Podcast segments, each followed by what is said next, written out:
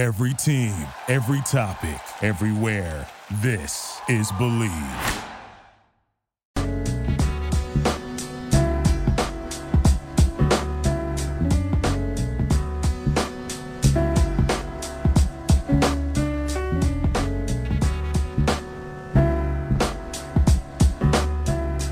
Welcome to the Believe in New York Football podcast presented by BetOnline.ag here on the Believe Podcast Network, the number one podcast network for professionals. The NBA and college basketball are back. The NFL and college football playoffs are right around the corner. With all these sports going on, there are plenty of bets to be locked in on. Now, whether you're thinking of picking the Lakers to repeat as NBA champions or looking for someone to upset Patrick Mahomes and the Chiefs in the playoffs, you need to go to betonline.ag to place your bets. We had a huge week this week. Huge winning week. 5 units up. 9-4 on the weekend. And after all this is said and done, 91-55-5 overall record. We are looking at an above 60% winning percentage on this show, and we have 1 week left to continue to improve that. So when you listen to our best bets this week, make sure you head to betonline.ag to place those. From game spreads to totals to team, player, and coaching props, BetOnline gives you more options to wager than any other place online. And there's always the online casino as well. It never closes. So head to betonline.ag today and take advantage of all the great sign-up bonuses. Again, that's betonline.ag and sign up today. BetOnline, your online sportsbook experts. What is up? How are we doing? Past the holidays, or we're still in the holidays technically, I guess. Merry Christmas. I already said that last week, but Happy New Year. Well, we're not there yet, but I won't see you guys again until the new year. So week 17, we've made it. I am your host, Steven Tino Rodriguez. Be sure to check us out wherever podcasts are available. Apple Podcasts, Google Play, Stitcher, Spotify, and the Believe website. Like, download, rate, and subscribe on all those. Be sure to follow me at Tino Rodriguez with a __, as well as the podcast account at NYFootballPod on Twitter. Guys, another great week of gambling here at the New York Football Podcast, and we actually had another surprising week, not in terms of winning and gambling, but the Jets are on a winning streak. Yes, you heard that right. One of my picks last week with Benny, you know, I liked the Browns a little too much and switched it and said, you know what, I think the Jets got this one, and they pulled it off. They took care of business, solidifying themselves as the number 2 overall pick, so good for them. I guess if you're going to get the number 2 overall pick, you might as well keep winning. We'll get into that in just a little bit. We'll also touch on the Giants getting throttled by the Ravens, and yet somehow still being in a spot to win the NFC East in Week 17. Benny Ricciardi will also be here on the show, as he is always a part of FTN Network and FTN Bets. Benny will come on and help me break down the gambling lines for Week 17 as we look to find early value and continue to pile up these wins. 91-55-5 show record. Pretty good, guys, so make sure you stick around and listen to those best bets. But let's talk some football, and let's start with the Jets. And so the Jets won, like I said, a second game in a row. They win this one 23-16, and for the second game in a row, it wasn't really that close. The score seemed a lot closer than it actually was. There was a lot going on in this game, and even before the game. A day or two before game time, reports came out that essentially the entire Browns receiving corps, not even essentially, the actual entire Browns receiving corps, including Jarvis Landry, Rashard Higgins, so on and so forth, were going to sit out the game due to COVID, which dropped the gambling line from 10.5 all the way down to 7.5, which still proved to be way more than enough because the Jets were rolling. You know something? And they didn't start the same way they normally start. And I say that because their streak of 8 consecutive games opening with points on the board, 8 consecutive scoring opening drives, was put to an end. So they actually were down 3-0 in this game, but went on to score 17 unanswered and put the game out of reach for Cleveland. Player of the game was without a doubt Jamison Crowder. I mean, this guy had to have won multiple people fantasy leagues if you picked him up, streamed him, and played him. I know someone that happened to directly, and brutal. Over 30 points. Crowder opened up the Jets scoring with a double reverse touchdown pass to Braxton Berrios from 43 yards out to give the Jets a 7-3 lead, then would add a 30-yard touchdown reception of his own from Darnold in the third to extend the lead to 20-3. He finished with 7 receptions on 9 targets for 92 yards. And offensively, he wasn't the only encouraging sight to see. I mean, there was a lot going on for this Jets offense. Darnold looked sparingly well, and Tight end Chris Herndon finally got involved in the passing game. He caught his second touchdown of the season. Guy I thought I was going to be a breakout candidate this season was the complete opposite. Had issues with fumbles, but was able to get in the end zone on a Darnold pass. And the Jets had a lot working their way. Their defense played really, really well, sacking Mayfield 4 times, forcing 2 fumbles. Now, granted, the Browns didn't have any receivers, and yet they thought it'd be a good idea to throw the ball 53 times and only hand it off to Hunt and Chubb a combined 15 times, which doesn't exactly add up. But besides that point, the Jets did what they had to do. They played the defense that they had to play, and they got the job done. And so a tip of the cap to them, and now we're at the point where I wholeheartedly believe the Jets are going to finish this season on a 3-game winning streak. I think they're going to beat the Patriots this week, and I never thought I'd say this, but hell, you know what? Anything's possible, right?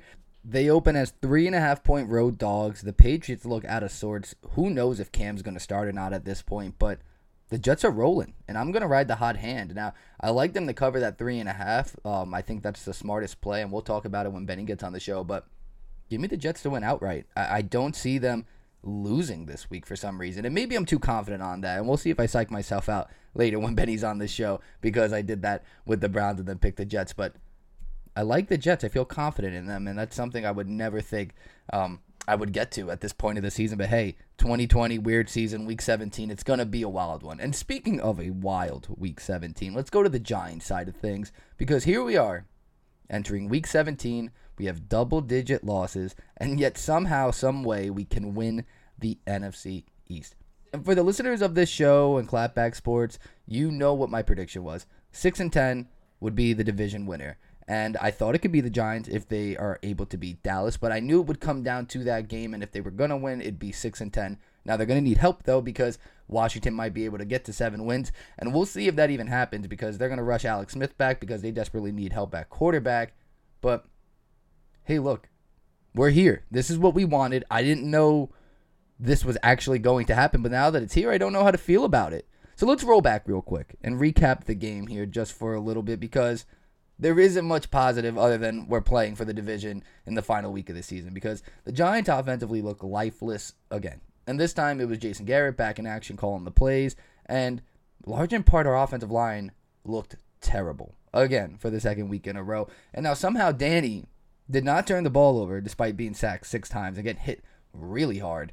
And that's something no one's going to talk about, because we only talk about when he does things wrong. But I thought Danny was a pleasant surprise, and we'll get to that in a second. But Giants O-line allowed 6 sacks, and they could barely do anything in the running game. I mean, the running game was lackluster, to say the least. Non-existent might honestly be the better way to describe it, because they rushed 12 times for 54 yards between 5 players. 3 of the Giants' first 4 drives were a total of 5 plays or less, 2 of them being 3-and-outs. Now, mind you, those are whatever if you're in a close back-and-forth game, but when the defense isn't slowing down the Ravens whatsoever, and I mean at all, it's an issue. This was easily the defense's worst performance of the year. Last week, I said I would not get very hard on this defense because they've done so much for us, but they look vulnerable the last couple of weeks. Patrick Graham is out of sorts. Yeah, they sparingly kept this game close in terms of points. They forced a fumble towards the end of the game. Score could have been a lot worse. They allowed the Ravens to open the game up and manhandle on a 13-play touchdown drive that took over 8 minutes off the clock, and then followed with 3 more double-digit scoring drives in the first half alone. The Ravens scored every time they touched the ball. 5 of the first 6 drives resulted in points for the Ravens. And the more you look at Sunday, the more depressing it gets in terms of what this Giants team really is at this point in time, in terms of what we felt confident in early in the season, and the defense has not looked that way at all, and this offense has just not gotten better or figured anything out. But the bright spot, Daniel Jones' return, and he looked back to normal for the most part. He threw his first touchdown pass in 4 weeks, which is pretty depressing, but yet very encouraging. He was able to show limited movement in the pocket, which was great, but there's still no designed runs for Danny, which I feel is causing more pressure on these sacks, because without him being able to move back there and setting up Danny on designed runs, there is no legitimate threat in our running game or offense in general. It is vital, and we talked about it all year, vital for Danny to be on the move and use those legs and have teams worry about that. If not, it's a free-for-all, and when he's back there dropping back and is not comfortable running, They're just going to have at it. So a good defense like the Ravens took advantage of it. But now we head into Sunday night's matchup against Dallas, against a defense that isn't very good. I mean, they're going to have a solid defensive front, and they have played a lot better.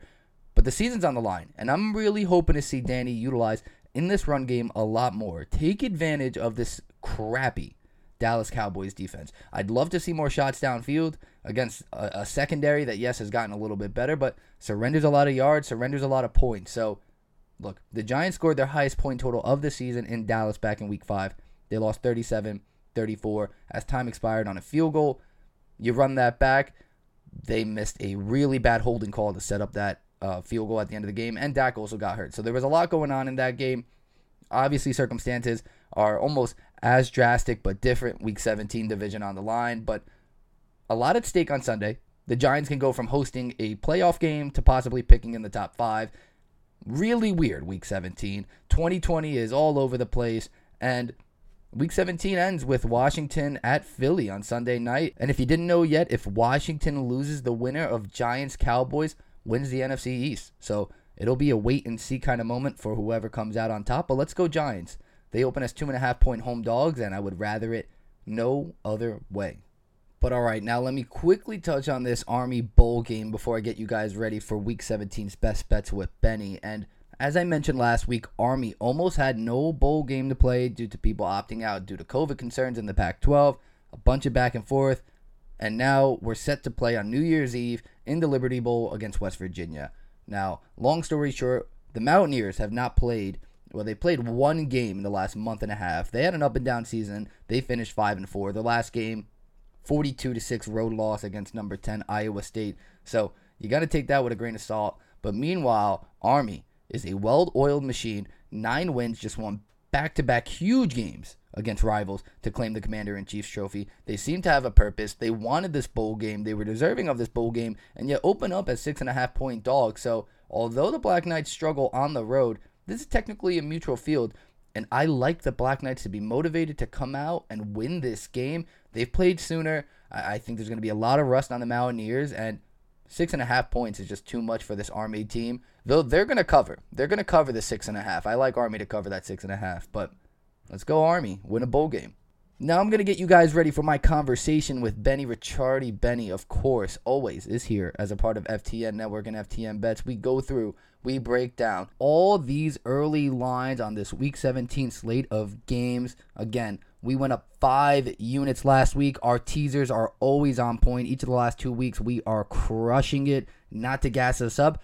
0 losing records on this show since Benny has been on. You need to listen to what's going on with us. Last week of the regular season before the playoffs, this is where the stuff gets good, where it matters most to teams. We're going to tell you what's important, what's not important, where to look, what numbers to play, and make you guys some money. So, without a further ado, here he is, Benny Ricciardi.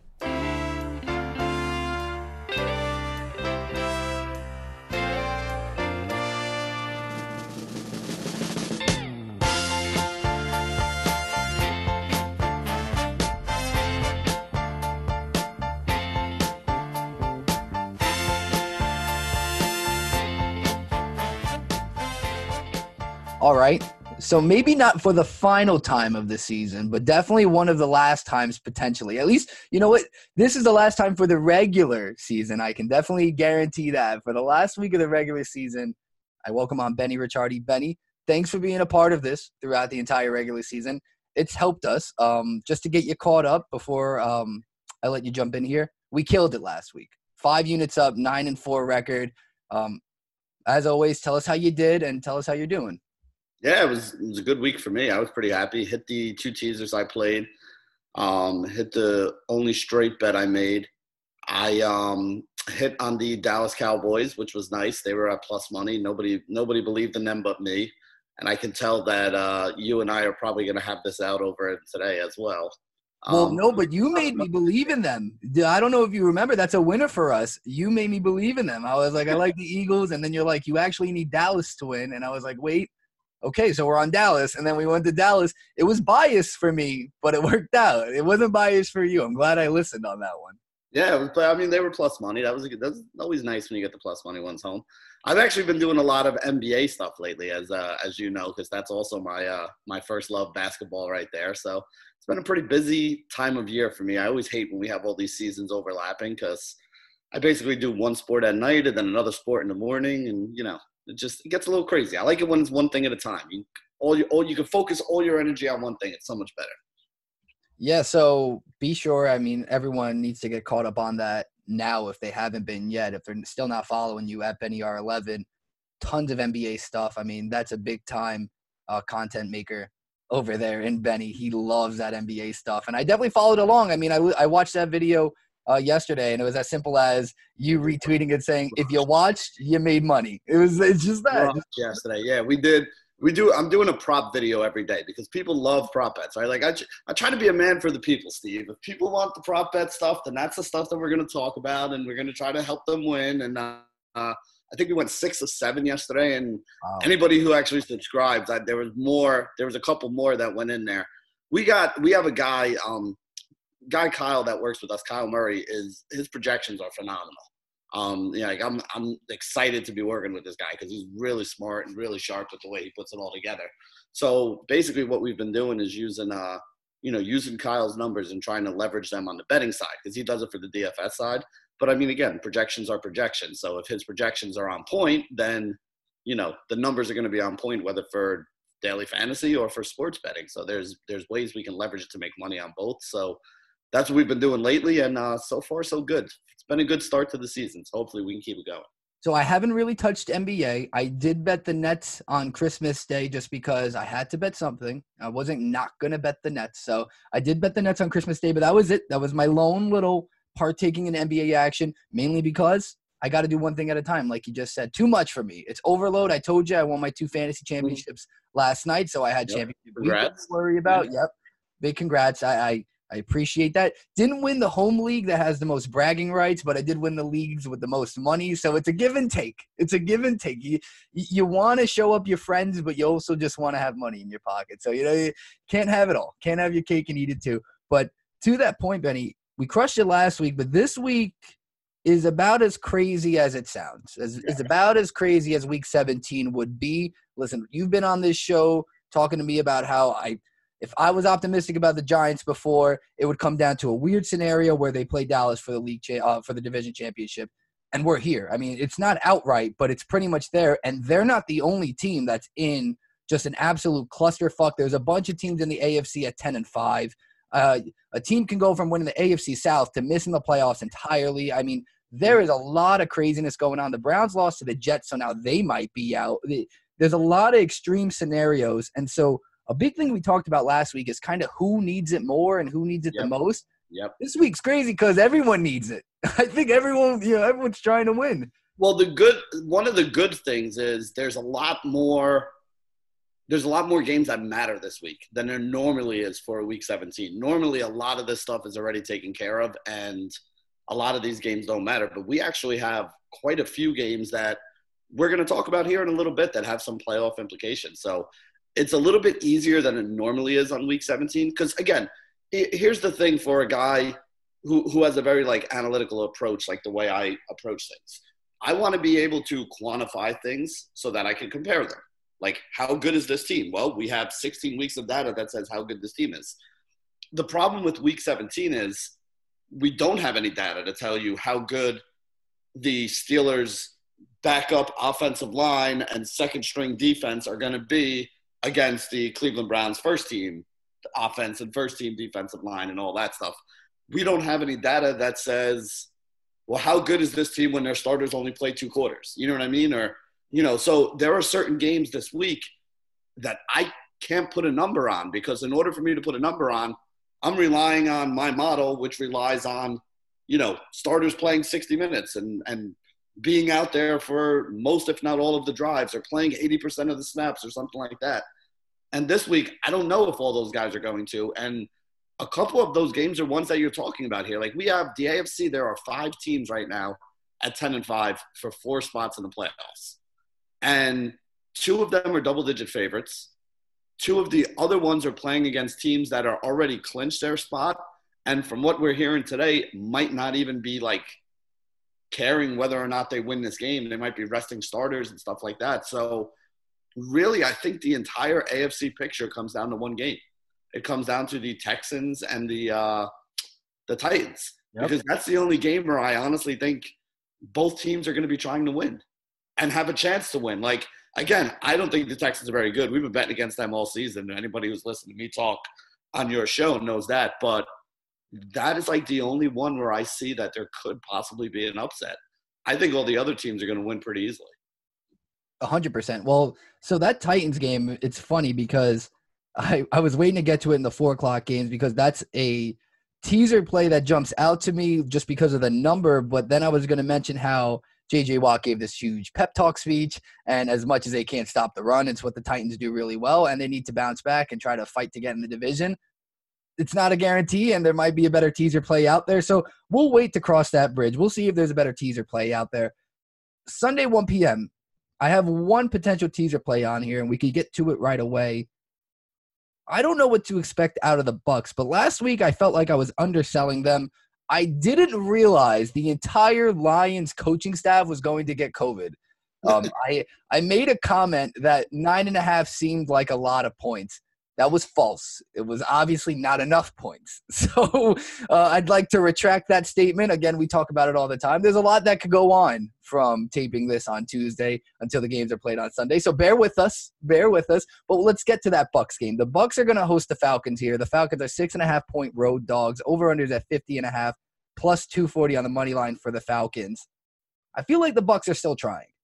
And I don't know if the Falcons are. Now, the thing with the Falcons is it could seem skewed because they competed pretty well against the Chiefs last week, but that's a game that we were looking out for because the Chiefs were 10-point favorites, and we had talked about the Chiefs all year, how you're not going to get a good line on him. They're the best team in football, but because of that, you're not going to be able to play against them against the spread. Ooh. I knew the Chiefs were going to win. That was kind of a throwaway game. I didn't feel good about the 10 at all. I took it as a loss, but it's insane that the Chiefs – can't cover anything. So I'm not really looking at the recent game by either side. The Bucs winning by 1,000 against a team without a coaching staff or the Falcons. Just objectively here, I like the idea of bringing the Bucs down to a pick'em and just taking them to win at home for them to secure that spot in the playoffs. What are you thinking about this game? How do you want to approach it? And am I missing something on either side? I mean, I don't really think you are. The number is Tampa Bay. It's -6 right now. BetOnline has it at 6.5. All right, I was going to say it started at 7 earlier in the week, and 7 was the exact number that I have here. Here's the thing that makes me happy about this number, though, and why I would agree with you that teasing it down is probably the way we want to go here. So Tampa Bay is currently the number 5 seed in the NFC. And if they lose, they could drop down there. It depends on who wins and how that all works out. I think if the Rams have to win and the Rams have to win, Tampa has to lose, and there's a chance they could drop to 6. I also, fair warning, I did not even put the Rams-Cardinals game in. We can talk about it. But, again, we didn't mention it. You want to talk about weird Week 17 scenarios. Yep.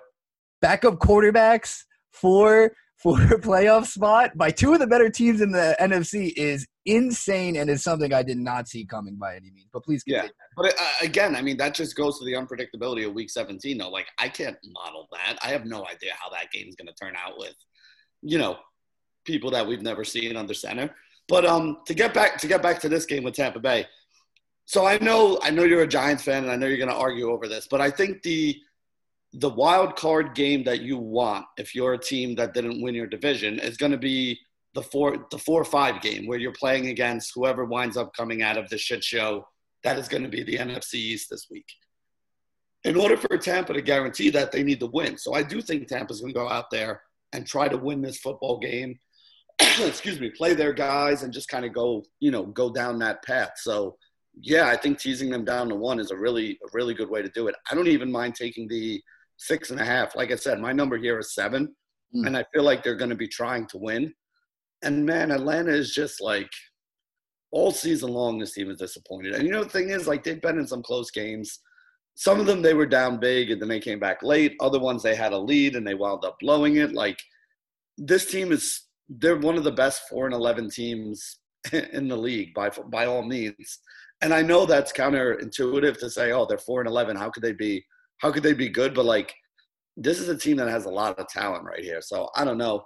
But again, Tampa Bay, they're clicking at the right time on offense. Yeah. The defense has been a little bit shaky in recent weeks compared to what they were earlier in the year. Again, not including the Detroit game where they just blew them out. But, yeah, I like Tampa Bay. I would take the -7 or the -6.5 here, and I would tease it down to, below 1. That's actually the way that I'm going about it. Yeah, I like the tease. I actually really like it if it's under 7. The thing with the Falcons, their defense played really, really well last week, and that's something we've talked about since they made that change at head coach, and they have Raheem Morris there. He's a defensive-minded coach. He's really changed that defensive mentality and made them respectable. So that's always a wild card. And Tampa Bay Tommy, he does have some issues with turning the ball over this year. He does go cold sometimes, so it's sketchy, but I'll ride the Bucs as well. Also, to note on the NFC East, when the Giants win this week, and we'll get to that game right next, but when they win and Washington loses, and this is something we've been calling forever because Washington and the Carolina last week was a money teaser play. I had the money line everywhere. I mean, I couldn't bet them enough last week. It's a big part of the reason I had such a good week, but we've kind of seen this demise of Carolina coming for a while, mainly because Haskins was of Washington. Yes. Yeah. Mainly because Haskins was at quarterback. So this week might change some things, but I think the whole setup is weird. We'll get to that game, but let's get to the Giants because the Giants would rather no one than Tampa in that first round. A rematch at home in that 2-point loss. They want that redemption, but they're going to have to get redemption against Dallas first. Dallas travels on the road to take on the Giants. The Giants are 3-point dogs here at BetOnline, plus 135 on the money line. I love the 3. Always love the 3 if we're just thinking sharply. I'll take the money line to win outright because I've bet them enough. Might as well ride with my guys. Mind you, too, I have not touched them the last 2 weeks, and that should have been a clear indicator we were going to lose. I said, I don't want to talk about this game. Not betting the Giants. Probably the reason we've been winning. So if a losing week comes, it's because I'm touching the Giants. But here's my thing with the G-men. Daniel Jones looked a lot better last week, and the Giants had their most successful offensive day against Dallas. They put up 34 points. Now, I'm going to take all that with a grain of salt because the Giants' offense is terrible, and they're probably going to put up 24 points this week, and it'll still be a win for us. My thinking in this game is simply that I'm betting quarterbacks, and as crazy as it is, and I know Andy Dalton is an above-league-average quarterback, and they're hot, and their defense is playing better. Give me Danny Dimes. I think I like Danny Dimes over Dalton this week. I like their offensive lot a lot in Dallas. CD's really turning a corner, but I think this Giants defense, after how terrible they've played the last 2 weeks, have a very formidable opponent here. They're at home. I'm betting on the D, and I'm betting on Danny to figure it out and guide this ship to a win. Where are you at on this game? I know the numbers might not tell us a lot, but is Dallas a better team than people are thinking right now? Yes, Dallas is better. They should be favored in this game. On a neutral field, it would be over a field goal. It'd be like 3.5 points. I think it's actually like 3.7 or somewhere around there. Hammered. With the Giants being home, you're getting under a field goal is what it should be. So the 3 is probably a little bit too much. I would not take Dallas -3. I don't think that's a really good number. Last game was decided by a game-ending field goal at the buzzer. Yeah, and I do think it's going to be close. Like, that's the thing. I think this is going to be a close game that comes down to the end. But ultimately, when you're breaking this game down, Steve, this is the thing I'm going to ask you, and this is why I am on the Dallas side of this game. Do you know who has the second fewest touchdowns scored in the league this year? I'd be surprised if we're not the most. I'll give you a hint. The bottom 2 teams in number of touchdowns scored are both in New York. Both play within a couple miles of our house. Yes. They all play in the same stadium. They all play the home games in the same stadium. The Jets are the second lowest touchdown scoring offense in the league this year. They had 23 on the season. The lowest is the Giants at 22. You want to hear something even more depressing, Benny? Daniel Jones just threw his first touchdown pass in like 4 weeks, in like over a month. So if you're wondering what I watch every week, it's nothing. I don't see anything. I don't even watch football at this point. So Jarvis Landry and Danny Dimes have the same amount of touchdown passes in the month of December is what you're saying, basically. Yeah, probably just as many pass attempts, too, at this point, because these games. They give Jarvis a pass. He would have had at least 3 against the Jets last week. They gave Baker like 50 passes last week. We're going to get to the Jets game. And I'm very happy the Jets won. And let's finish the Giants. The Jets are our next game. So, I mean, here's basically what it comes down to me when you're analyzing this game, right, is you're right. If the Giants are going to win here, it's going to be a Herculean effort that comes from the defense. That's how they're going to win, because the offense is not going to put up – I don't even think they put up 24 points. I would be – if the Giants get to 20, they should be happy that the offense got them to 20. So, really, it comes on the defense to try to hold Dallas – below 21, and I don't know if they can do that. I think, listen, is this the same Dallas offense that had the explosiveness with Dak Prescott? No, not even close. But this team can score. Like you mentioned it, they have skill position players. The wide receiver group is great. I just don't see – I think the Giants defense could play well in this game and keep Dallas to like 24 points. I just don't see the Giants scoring 24 points to beat them. Listen, that's fair. I think it's completely fair. And me to say the Giants are going to score 24 points is blasphemy. But, hey, you know what? It's week 17, and there's going to be a lot of weird things happening. But so they're going to need, need it to win, but I don't know if they got it. The D, and even with the Ravens game, they held it respectable. And I think it's crazy that 20 points is that number. I've known it for weeks now. The Giants hold the team, even the Browns game. It's like if they hold the team to 20, that's more than you could ask for. Especially with the amount of time of possession and sustained drives that the Giants put together. They could hold them to 20. You're asking for 3 touchdowns. 21 to 20 could win you most of these games for the Giants, and they can't do it. So it's crazy, but season on the line, the way these two played, I like the 3 the most. That's how we'll play this number on the show. But in real life, I'll bet the Giants money line some places. Over-under is 44.5, though. We just talked about how terrible the Giants' offense is. But if they win 24-21, that over will hit. I'm staying away from the total, just bringing it to attention. If the Giants did hit 24 and held them to like 20-21, that's the over. Let's move on to the Jets game. And, Benny, I already touched on it before we got on the air. But you know it's a weird week when my favorite games to bet early on are both the New York Dogs. And the Jets are going to end in a 3-game winning streak. And I'm just cutting to the chase and telling you what my pick is. Once I felt it last week, in seeing the Browns being favored by 10. And then they got COVID and dropped to 7.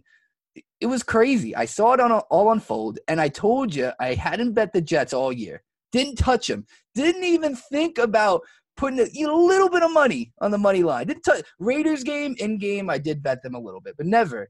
And I knew it off the jump. It was a weird game. Even before the COVID, I just felt like the Jets – off that win, we're going to try to do something weird and win. And here we are. They're on a 2-game winning streak, and they're on the road here against New England, the team that everyone all season long thought was going to spoil your number 1 overall pick. And now they're not going to spoil it, but I do think they're going to hand you another win because they're a bit in shambles right now. They got 2 quarterbacks. When you got 2 quarterbacks, you got none.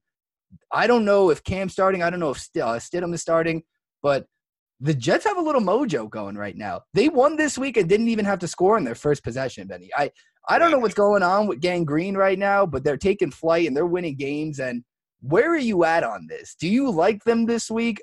Are the Patriots dropping and the Jets rising? I know the Jets were the worst team on your rankings ever for a really long time. Is it possible that they climbed down the hole a little bit? They're actually not. And right now, they're actually not. The Jaguars have dropped below the Jets right now is not only the worst team in my ranking, but literally are one of those teams that are so bad that you also have to kind of use historical other bad teams in order to kind of put them in contact. Like that's how bad they are, especially now with, with James Robinson being out the last couple of weeks and how bad that, the Jaguars. And they're going to Mike Glennon. They said no Gardner Minshew. We're taking no chances.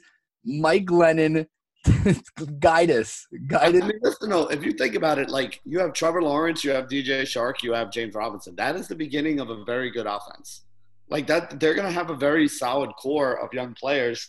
if they do the right things in the draft, they put some good guys around them. I mean, that's a team that can make some noise. So it is what they don't really have any big ticket items on that team. So, you know, they're going to be able to spend money and do some stuff. So that's the way to go. But anyway, let's talk about this game first here.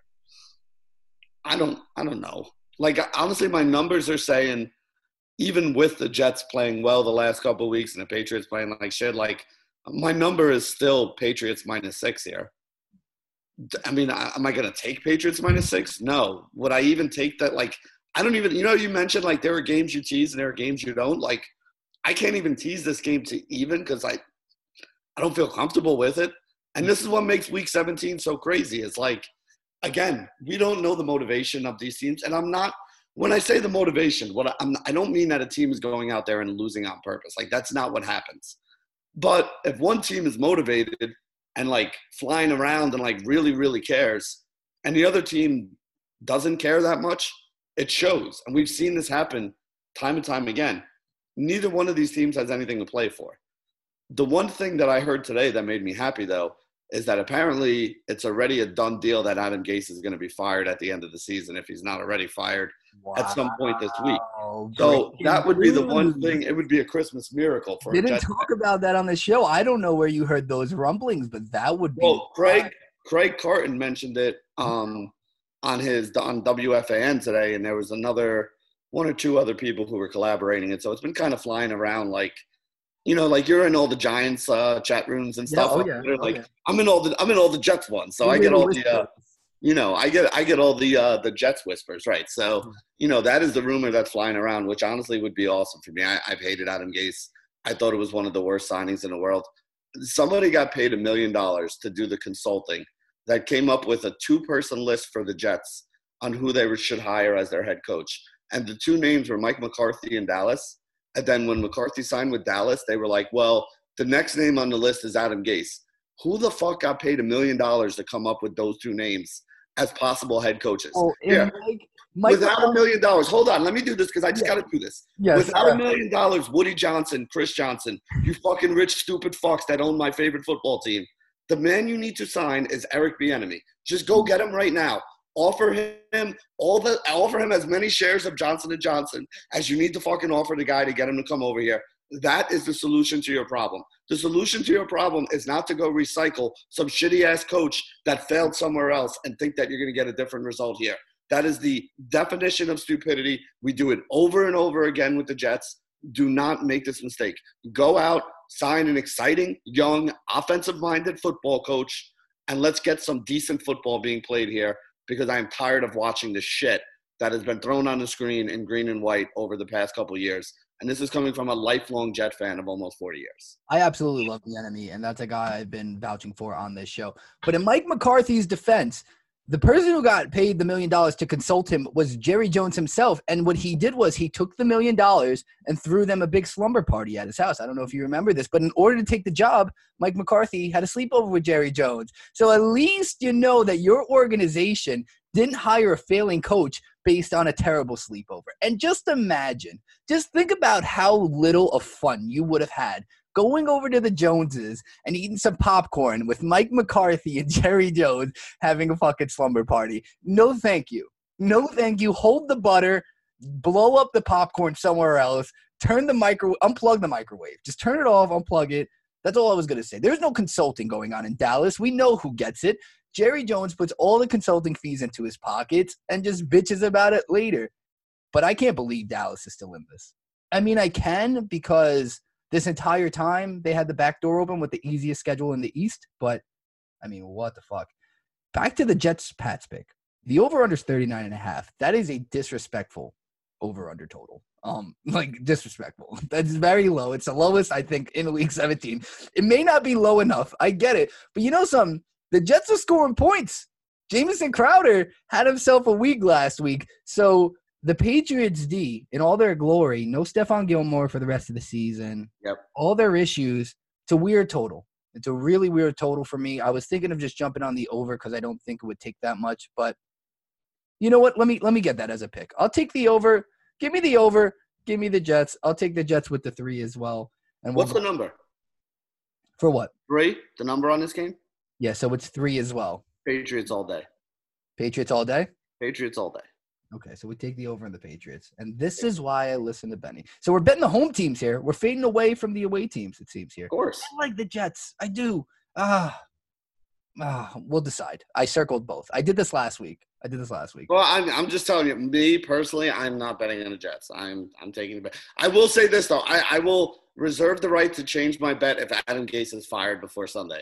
If Adam Gase is fired before Sunday, the team's going to rally, and they're going to wind up beating the Patriots by, like, 4 touch. I will take Jets. I will take Jets minus 21 if Adam Gase gets fired in the next 3 days. Wow. And they will cover it. I thought the storyline would be they're going to win 3 in a row, and that's what solidifies it. Like, they're like, oh, Adam Gase can't go anywhere. He ended on a 3-game winning streak, or probably gets him his next job. Whatever it is, I just feel like the storyline's going to read Jets end the season on a high note. And it's like, did they end it on a high note? Are we sure? Let's move on. And a team that we were heavy on last week and surprised a lot of people, we were higher on the Panthers most of the season than most people. But they're going to host the Saints at home here. This is a very teasable game. This is so teasable, it's fuckable. It's a 6.5-point spread here. The Saints are 6.5-point favorites on the road against the Panthers. I just don't see how the Saints don't win this. Plus 245 on the money line. Over-under is 48. I want to bring this down to a pick'em and just take the Saints. I don't see how they don't win it. I know the Panthers showed out last week. I get all that. I like them, and we're higher on them than most. A Teddy revenge game, that's all great. I don't see it. I really don't see it. Kamara scored six touchdowns last week. Yeah. They did. I mean, that was absolutely insane. So, I don't know. They were at home. I get the Saints on the road. I don't love the 6.5 because it might be close. But straight up, if I have to pick a team to win straight up, bring this down to a half point and give me the Saints all day. So, I think this spread should be minus 10. But again, I have been 3 points higher basically than the market on the Saints for about a month and a half, and we've cashed all but 1 week by being that way. So I'm not going to stop now. If this was like 4 or 5, I would be worried, because then I would have been like, all right, maybe some of these guys are sitting, and that's why they're putting it lower. But like I said, I've been 3 points higher than the Saints. So the Saints at 6.5, my number being at minus 10, that's about 3 points higher, 3.5, like right in that range. So I'm still on the Saints side of this. I don't like the 6.5, but I would actually lay it since it's under 7 and my number is 10. So yeah. I have no problem taking or laying the 6.5. And if you want to use it as a teaser piece, I have no problem with that either.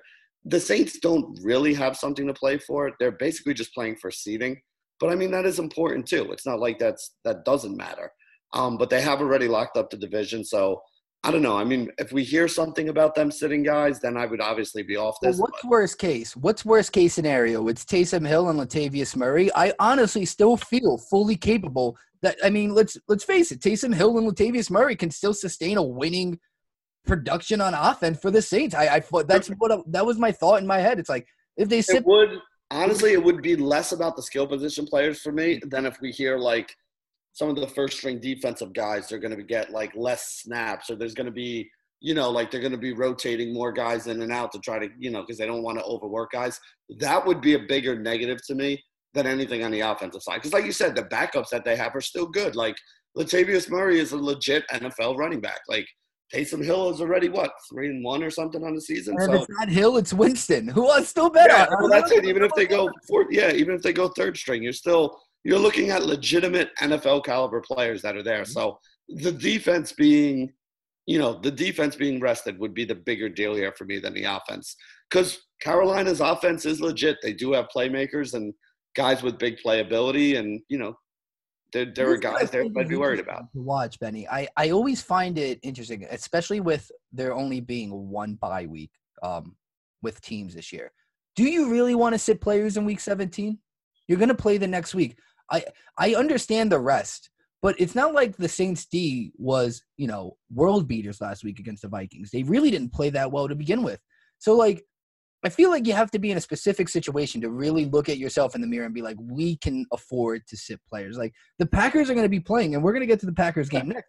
The Packers are playing their guys, and they should have the one. They'll probably have the one. So it's like, I think it's, especially this season, it's a rhythm thing. And I think you've seen this with so many teams. I don't know if this season is the year where teams can really afford, unless you're like the Chiefs, who already locked it up and they're going to – I was just going to say, that's the only team that really doesn't have to do anything. Everybody else is at least playing for seeding, if not for their playoff – well, I mean, not everybody. I think the teams that are, like, playoff bound or have a chance are at least playing for their seeding. Like, the only team that really doesn't have to give a shit is the Chiefs this week.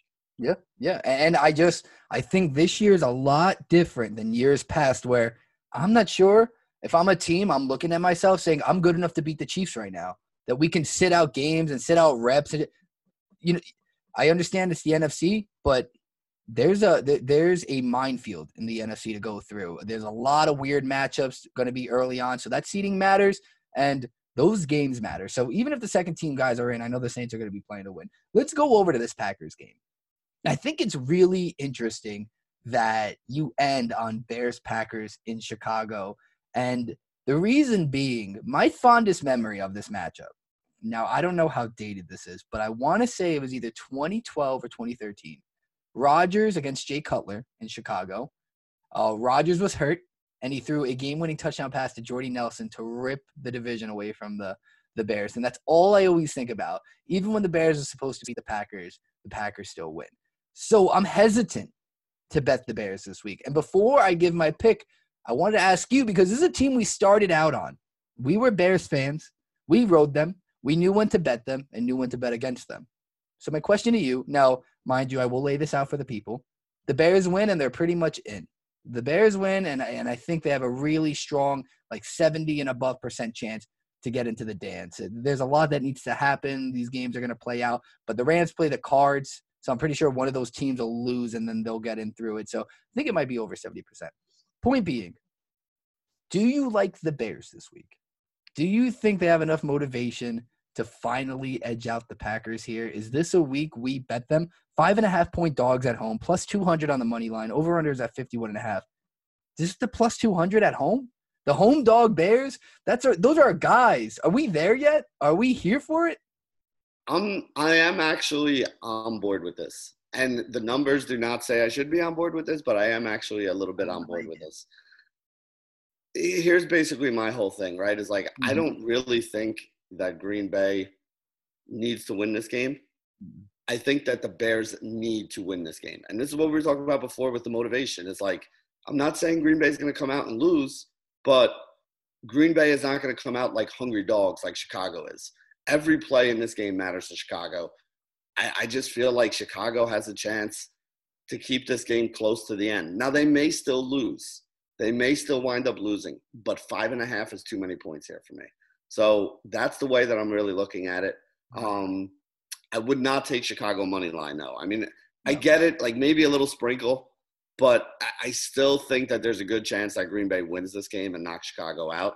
Because, again, as long as Aaron Rodgers is in there, even if they're down at the end of the game, they could run a 2-minute drill and wind up winning this game. So I do not have faith in taking the Bears outright, but I do think it's going to be close. And I do think that the Bears will cover the 5.5. I smell a missed field goal, or this game coming down to a field goal. The Bears are allergic to game winning field goals. And I just feel like this is a game that they're going to need one, and they might lose by like a point or two. So I do like the 5.5. I think I love every part of week 17 looking at these matchups, because they're all division games. All of them.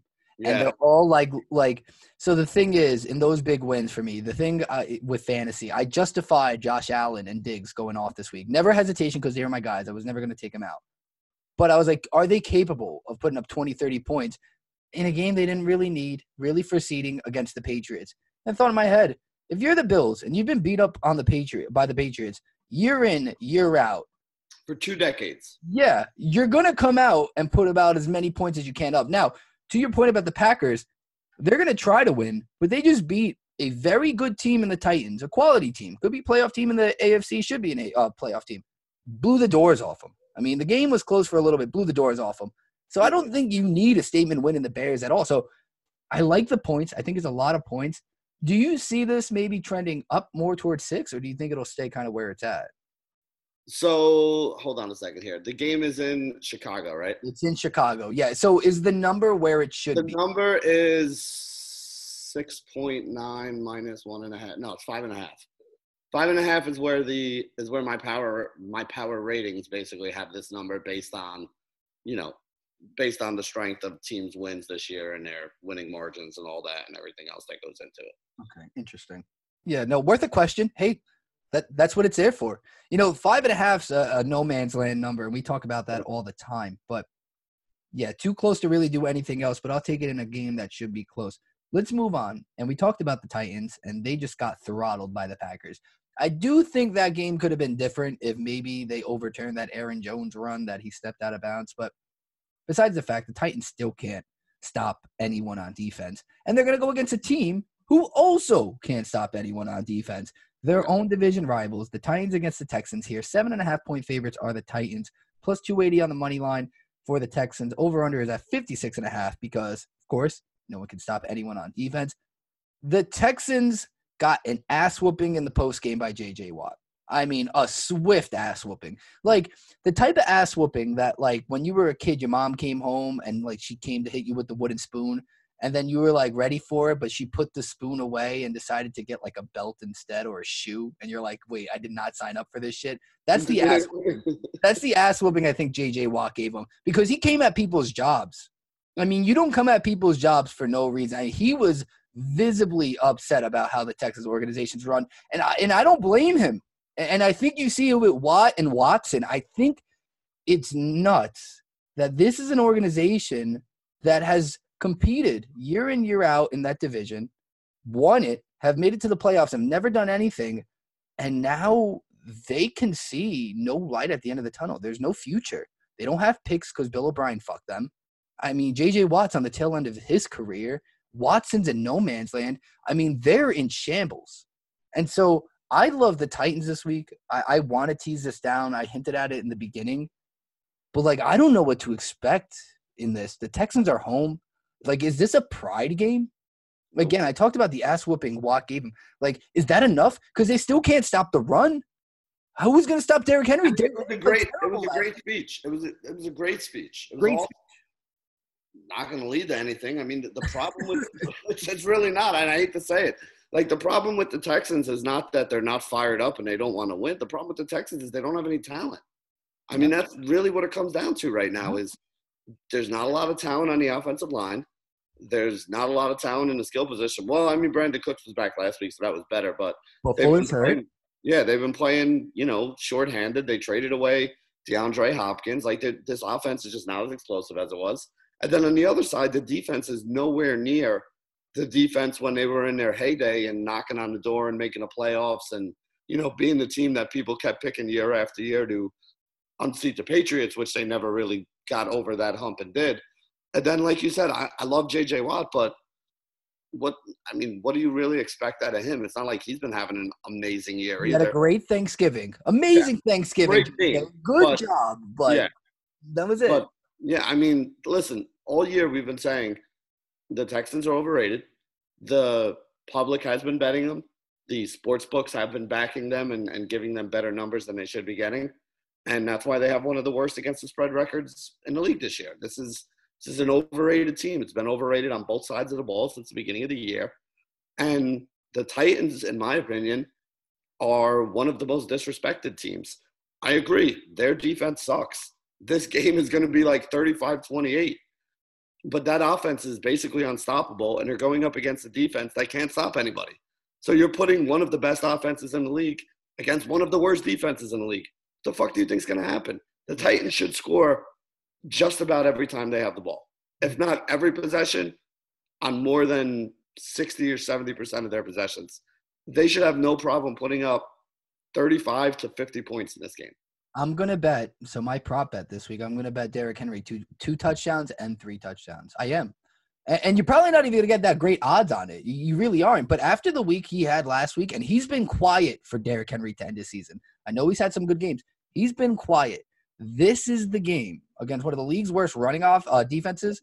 He's going to explode. I haven't even seen his numbers the last time they played, but I think he's going to explode. What scared me, though – so this is why we're going to tease it down. You said 35-28. That does not cover the hook. It does not cover the 7.5. 7.5 is a big number. That's the right number, though, because if it was 7 or if it was 6.5, everybody and their mother would be on the Titans right here. I got to be honest, I still don't mind laying the 7.5. I think the Titans just come straight in here.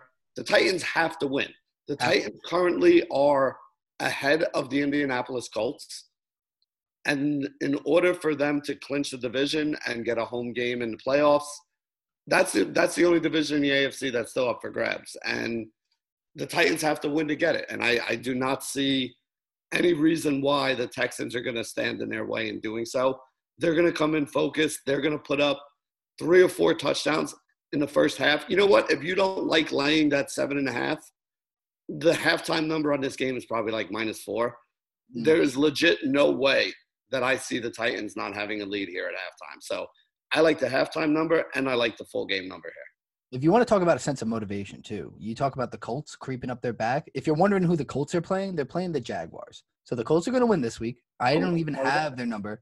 Yeah, the Colts are going to win this week. I think they're close to 14. The number should be 14.5 is the last I saw. Yeah, so I don't even want to entertain it, but the point being the Colts are going to win that game, and they're going to compete. And so the Titans can't afford to slip up at all. So let's go through it real quick here. Like, there's 5 teams in the AFC, right? You just mentioned the Colts are a 14.5 point favorite against the Jaguars. Mm-hmm. The Ravens are like an 11, 12, 13-point favorite, depending where you're looking. 13 on the line. Is it 13 against the Cincinnati Bengals? So those two games, a team that's like a 14-point favorite, with the exception of the Jets beating the Rams, that never happens. So those are basically locks. The other two teams that are 10-5 that aren't the Titans are the Miami Dolphins, who play the Buffalo Bills, and that game was taken off the board today, Steve. Whenever I see a game taken off the board, that usually means there's something going on. In the middle of the season, it usually means injuries. At the end of the season like this, it means there was some news that came out that the Bills are sitting some guys on their team, and that's why that got taken off the board, because it's now going to come back up with, like, I don't know, Miami favored by 3 or something like that when it does come back on the board. And the other game is the Pittsburgh Steelers game against the Cleveland Browns, which we already know a bunch of their starters aren't going to play here, because that game should be the Steelers favored by, like, under a field goal, but like 2 or 3 points at Cleveland. And instead, it's Cleveland favored by like 10. Cleveland would be favored by 10 against the Steelers backups, not against the Steelers starters. Yeah. So really, of the 5 teams that are there, this is why I said that's the only game that kind of matters, in my opinion, because the Texans have the best chance, to me at least, of the teams that aren't going to make the playoffs to upset a potential playoff team. And if Buffalo is not going to try to win, and Seattle is not going to try to win, and the Steelers are not going to try to win this week, then those are basically walkovers for Miami and Cleveland. And then the other 2 games are double-digit spreads. So Indianapolis could win this game this week, end up 11-4, and end up 11-5, and miss the playoffs, which would be crazy. Nuts. And adding to that, I think it's so interesting that the Steelers are waving the white flag, because I have futures on the Bills and the Steelers. And I think a big thing to watch the entire season was that Steelers-Bills game. And the Bills owned them last year. The Bills owned them again. And the Steelers are just conceding that seeding. I mean, it's set up to that they're going to have to go to Buffalo and have to deal with that. And them not competing and hoping that Buffalo – like, I think Buffalo's line gets taken down because they heard the Steelers are going to sit everyone and probably lose, so they don't need to win. They have the tiebreaker, which is a big part of it. That's exactly why, yeah. That's crazy for me in terms of the playoffs because, again, like I said, unless like here's the issue with me. Again, if you're not the Chiefs, you should want as close to home field throughout the entire dance as possible. Absolutely. Especially if you're a team like the Steelers. So I think it's wild. In a division, you can spoil the Browns, who you might see in the first round. Interesting play. There's the counter argument to what you just said, though, is because there are no fans in the stands, home field advantage, and we've talked about this numerically too. Like, that's why we're not giving as many points as we normally do for home field. Home field advantage is smaller this year than in any year in the NFL because there are no fans there. So normally it makes it tougher for teams to audible on offense when they're down in the other team's red zone when you're an away team. But this year, there are not enough people for you not to be able to hear. I mean, even listen to the broadcast. When we're listening to broadcast, you can literally hear the quarterback calling things out, which honestly, for a football nerd, like, I love that shit. Mm-hmm. Like, that's awesome this year that you never had that in years past. You hear everything down there. which is pretty cool. But at the same point in time, it's also why this year a lot of teams are saying home field doesn't matter as much. I still got to be honest. I would rather sleep in my own bed in my house than in a bed at a hotel somewhere 100%. And then go play in a game. So I still think there is a small advantage, which is why I use it in my numbers for being home and playing and having home field advantage. But, yeah, that's why the Buffalo game got taken down. You mentioned it. When the Steelers decided that they are going to sit some of their starters, basically the books just assumed, or I guess maybe something was said in Buffalo that I didn't hear, that Buffalo is going to do the same thing. Or maybe it's just a chance goes up that in the middle of the game, you're going to look up at the scoreboard and be like, oh, the Cleveland Browns are up 21-0 on the Steelers at halftime. So, you know, we could sit Josh Allen and Stefon Diggs and, you know, our starting defense in the second half and just kind of cruise here because whether or not we lose doesn't really matter. So I guess that all kind of plays into it, but makes it tough to bet on those games. Yeah, I think it'll be more that – because I don't think there's any chance Josh Allen isn't starting on Sunday. And I think with the season he's having, like, Rodgers is starting. Like, again, maybe Mahomes isn't. But those MVP candidates and Josh Allen, the people's MVP, I compared Josh Allen to UCF when they got snubbed out of the college football playoff and everyone called them the national champions, the people's national champion. I don't think Josh Allen's going to get enough credit when this is all said and done. And maybe he doesn't finish his career as luxurious as Jim Kelly's and every other Bills court. Like, this is a season I'm not going to forget. Not just because he won me a fantasy championship, but there's still doubters and haters on Josh Allen. I mean, I really looked at those numbers last night on Monday Night Football. I was really astonished. Last two seasons, he's been terrible at completion percentage, like the worst. And he's made incredible strides. And credit to the Bills for getting Diggs in there because I'm sure. I was just about to say that. Yeah. I mean, here's the thing I say to everybody out there. Like, okay, last year John Brown was their leading receiver, right? Okay. Name the Buffalo Bills wide receiver duo from 2018. Yeah. Well, John Brown. Number two. Name the number two wide receiver last year next to John Brown. How long ago was Fred Jackson on the team? It wasn't that long ago. It was only 2-3 years ago. And this is what I'm saying. It's like, you know, people are like, oh, man, like Josh Allen sucks. It's like Josh Allen was throwing to guys that were undrafted free agents. Josh Allen was throwing to guys who you don't even know. You can't even remember their names a year later. Josh Allen had such a good season this year that Josh Allen will never pay for a beer in Buffalo. And I don't know if he's married or not, but if he ever needs a blowjob, there's at least one person in Bills Mafia that's ready to do it for him right there. So Josh Allen is officially a legend in Buffalo for bringing the winning ways back. Buffalo hasn't won a division in a really long time. Yeah. And basically nobody but the Patriots has won this division in a really long time. So this is a really big deal. And, yeah, I mean, I expect to see him out there. And this game's in Buffalo, right? I believe so. I'd have to double check. Miami. I have to double check. I don't remember if I have it written down here. I'll tell you right now. But if it is in Buffalo, yep. Yeah, if it's in Buffalo, there's no chance that these guys don't play at least a quarter or a half right now, even if they do wind up sitting the second half. Yeah, this is like their victory lap, you know what I mean? So they'll be out there. And so my suggestion was, I think what they need to do is like create his own trophy. Like even for the UCF season, I think they deserve their own trophy or their own banner. Just get Josh Allen a gold-plated table. Trophy, like a broken table. I like that, the gold-plated table. A gold-plated table. Just give it to him at the award ceremony, the NFL awards, make a whole thing about it. Because I think it's kind of unjust, too, that it's just going to Mahomes or Rodgers, and they've had great seasons. They have phenomenal seasons, great quarterbacks. You'd want them at any point on any team on any given day. But there's always the unsung guy, you know, that never gets enough love, the Todd Gurley's of the world. When Todd Gurley had a great season, like people aren't going to remember Todd Gurley for being the closest running back to win MVP in a really long time. And like the Bills, like you said, I don't think they made the playoffs for like 2 decades up until 3 years ago with Tyrod Taylor or 4 years ago. And now they're changing the guard and the guard is fully changed. And again, it was Diggs, but I mean, Josh Allen's. They are heading into the playoffs as the hottest team in the AFC right now. Yeah. Yeah, like I would be absolutely petrified of playing the Buffalo Bills right now. I would actually be like, oh, the Steelers are on my schedule. Good, I avoided Buffalo. That would be the way I'm thinking if I'm the, you know, the 6 or 7 seeds down there. Yeah, 100%. And I think the biggest thing with the Bills, too, and the reason why the Steelers can't match up with them, their biggest weakness is you have to run the ball. And I think that'll be a problem with the Chiefs, too. If you want to sling it and you want to run and gun, they got a team that can do that. It'll come down to the wire. It's probably not the most ideal way. But if you want to control and beat the Bills, just run the shit out of the ball. But teams don't do that. And I think it's because a lot of them don't have the luxury to do it right now. Chiefs don't have Clyde. They don't really have a running game. Steelers don't got that. I mean, the Titans probably, but they're not going to see them. They're not going to see them until the AFC Championship probably. So they have a really good path. They have I don't think they're going to see them at all. But, yeah, that would be what they see them. Right? Yeah, well, because they'd be the 4 seed. I mean, 100%. 100%. Well, we saw what they did last year. We saw what the Titans did to the Ravens. Yeah, it's possible. Definitely not a team you want to see in the postseason. Let's get to the APM games, and then we'll throw in some honorable mentions. We touched on the other numbers, but there are some other interesting games out there. This is the game.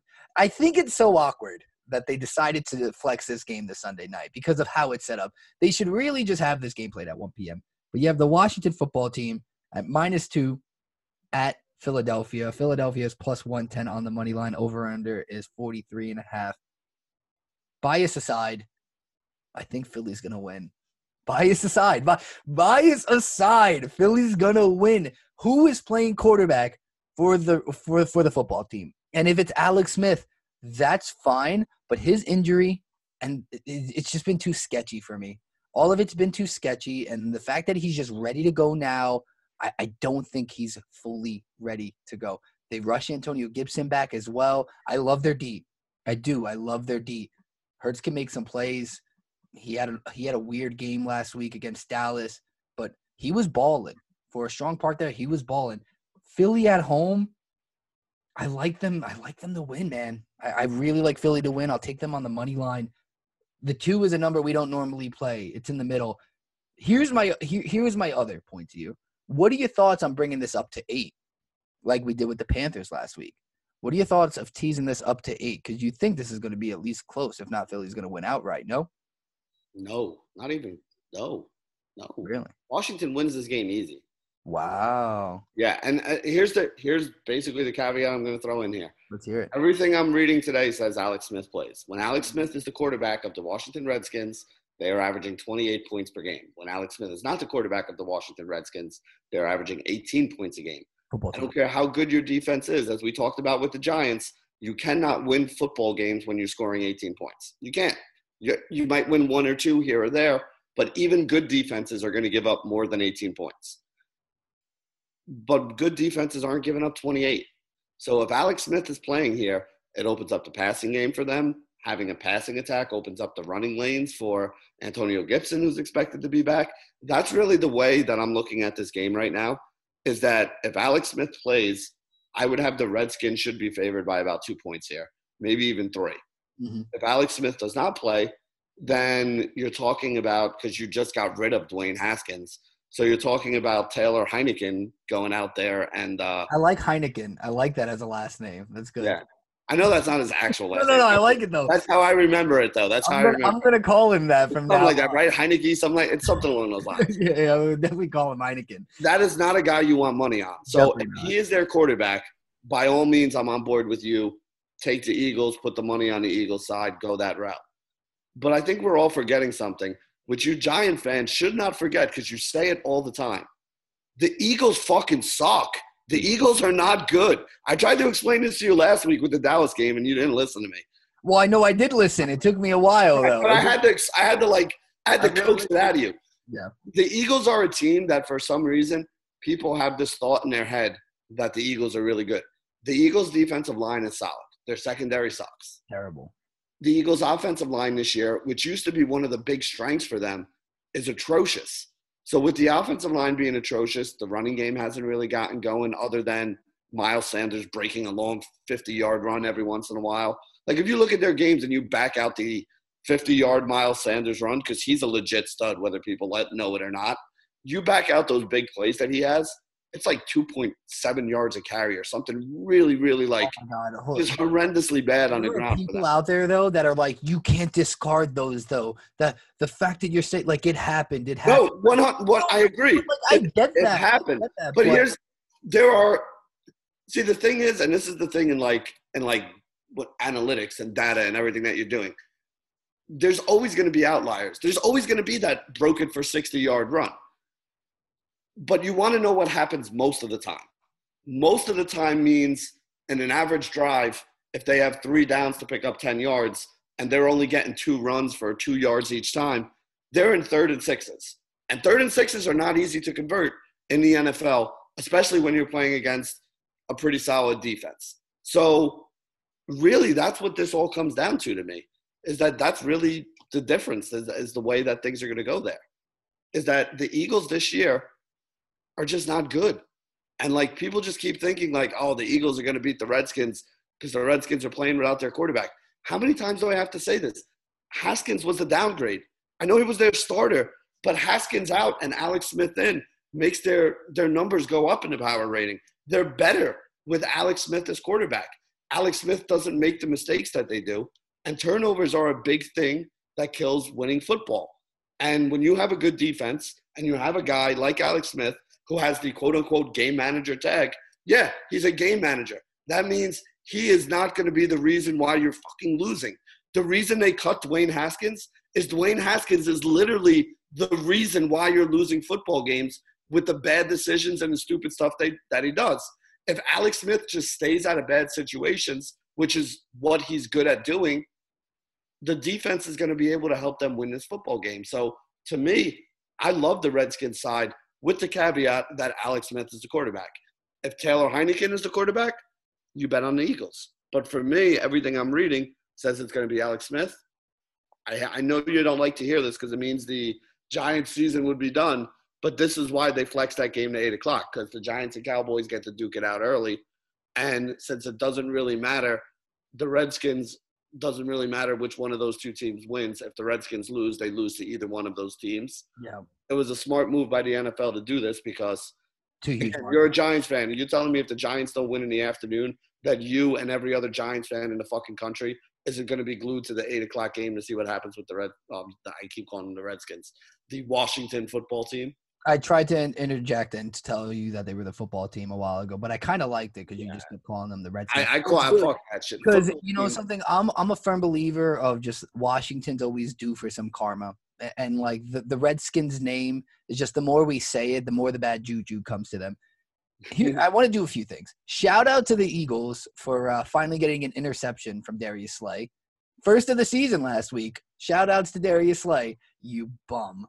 All right. Next one was that I just mentioned the Smith injury. I don't know if they're geniuses then or they're just being sketchy, but there wasn't enough about it. It didn't seem too serious at the time that he got hurt in Arizona, and they held him out. Are they smarter than the Giants? Because the Giants should have done that with DJ and had him ready for some bigger games and just swept it under the rug and just have him play the games that matter.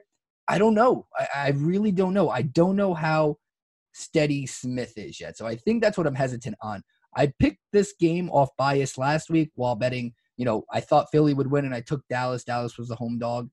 I'm just going to take it just cause and take that pick. But I think you're right. I think it makes a lot of sense. You know what? I'm allowed to be wrong. And if this causes a losing record for the only time, mind you, Manny, I tell the people every week, 17 weeks in the NFL season, 17. Not one losing record on this show. Let's get this money. We'll continue to make it. But if this causes it, I'm okay with it. I understand. We have more games to pick anyways. But I got to root for them. Oh, 100%. I mean, listen, if I'm a Giants fan, I am absolutely an Eagles fan this week for the first time in my life, too. I just know it's going to be so 2020, at least for a Giant fan, so we win, we have the chance, and then Washington's going to win. And it all goes. It all means nothing. None of it means anything at all. Kind of like going 0-13 and not ending up with Trevor Lawrence. Exactly. It would be the most New York way to end the year. So I see that happening. I see the misery happening, but I can't avoid it, so I might as well lean into it. There's nothing else I could do here. I gotta bet the scenario. That's what the world. Hey, listen. Remember last week we talked about the Jets fans hedge with the Bears, Chicago Bears, and all that. Crazy. Cash like crazy. You got the Giants fan hedge this week. You can bet on the Washington Redskins because if the Redskins win, you're going to be happy you got some money in your pocket. And if they lose, you're not even going to be mad you lost because the Giants are going to the playoffs. Dude, I'm doing a full Giants hedge. I'm taking the Cowboys and I'm taking Washington. I'm writing it down. This will be a side bet. Listen, I don't support betting both sides, but sometimes you have to. When life hands you lemons, and those lemons are going to be sour either way you cut them. All right, so listen, if you're gonna do this, can I at least interject with a little bit of like gambling strategy here? Break it down. All right, if you're gonna hedge against the Giants not making the playoffs, start with the bet on Dallas. So, because if you bet on Dallas and Dallas wins, then the Giants are out already, and you don't have to be stuck with the Washington bet whether or not you wanted it. If you lose the first bet, you should definitely double down on the Redskins now, because then you'll win your money back plus whatever the money that you would have won on the first bet. Now, do I ever normally say doubling down and chasing money? That is the worst fucking idea ever in gambling. But in this case, for your sanity as a hedge against the Giants not making the playoffs, I will allow it to happen because I do think it is something that all I need to do to justify it. We got one regular season week left. I have enough in a bankroll right now to enjoy the playoffs, but let's have some fun. We got some week 17 craziness. This is why we play the game. This is why we watch the games. Enjoy it. You made some money along the way. See what happens. Let it run. Listen, it's called gambling for a reason. We want to be sharp on this show, but sometimes you got to go with the gut. Let's move past this 8 p.m. game, and I got some honorable mentions on here. We touched on the Steelers-Browns game, and I've been waiting to mention this because I feel really shitty about it, and I feel like a dummy. I bet the Steelers +7 last night, ridiculously, obnoxiously, for no reason. I just threw them in there because I'm like, why are the Steelers 7-point dogs? And I did no research, just put a little parlay out there. It was minuscule, but the point is a part of me thought the Steelers might be a good play this week, and I don't think they are. I really don't think they are anymore. But how do you play this? Because I looked at the Browns number last week when they were double-digit favorites against the Jets, and I just thought that was way too much. We were on here, we were talking it out, and I'm like, I really like the Browns. 10's a lot. That's aggressive. Let's take the Jets. I think 10's aggressive. I division game, I know it's Mason Rudolph. It's just a lot of points, though. No, I mean, a divisional game, I know the Browns got to win it, and they're home, but whenever the Browns are favorited, we stop and ask ourselves, how and why? What is going on? And Mason Rudolph, rivalry game against Myles Garrett. There's a lot going on last time these two faced off. So That is true. The over-under is 42. Look, the over-under is 42. That's the other part of it. They're projecting a low-scoring game.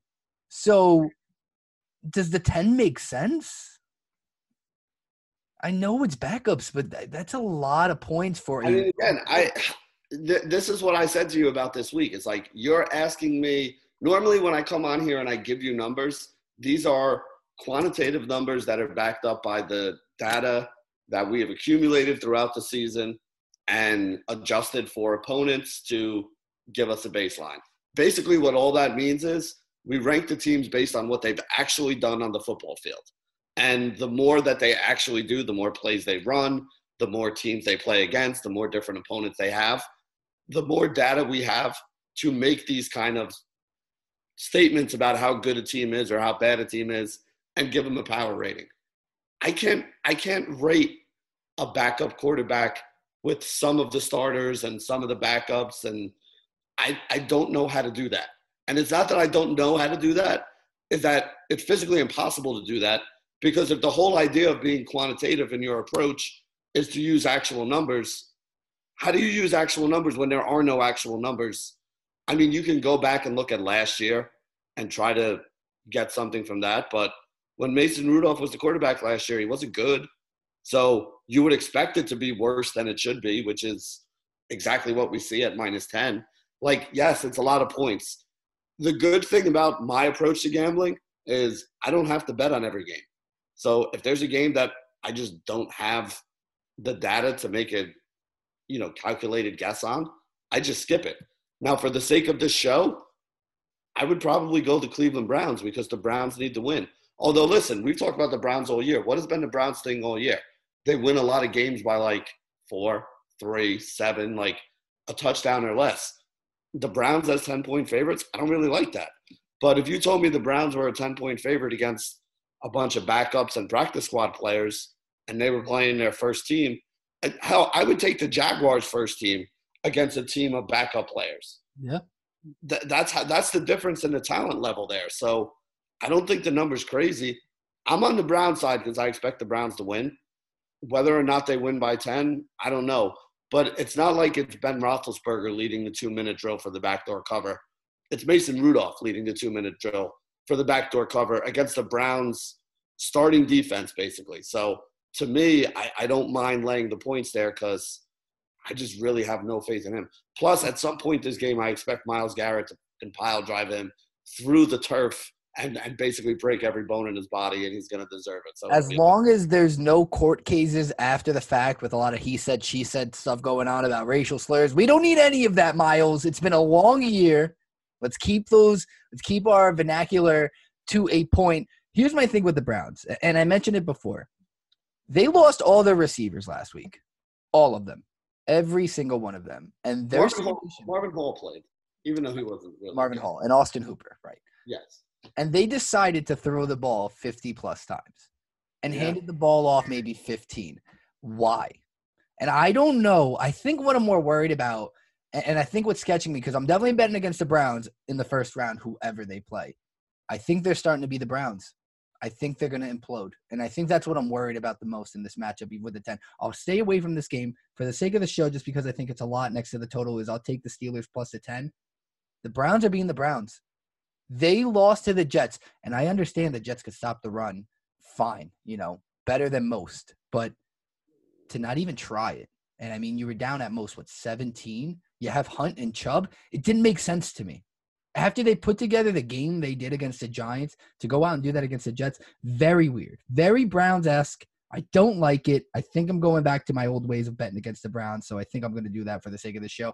And, again, we're trying to get to 100 wins here. We're really close. I think we're at 94. Let's get to 100. Hey, Benny, by the way, 63% on the season. 63%. Not too bad. Slightly above average. Slightly above average. That's 63% is very good. That's very, very good. We're happy about it. The people on the show are happy. We're happy. No losing weeks. You think we'd be pretty good. I got another game here.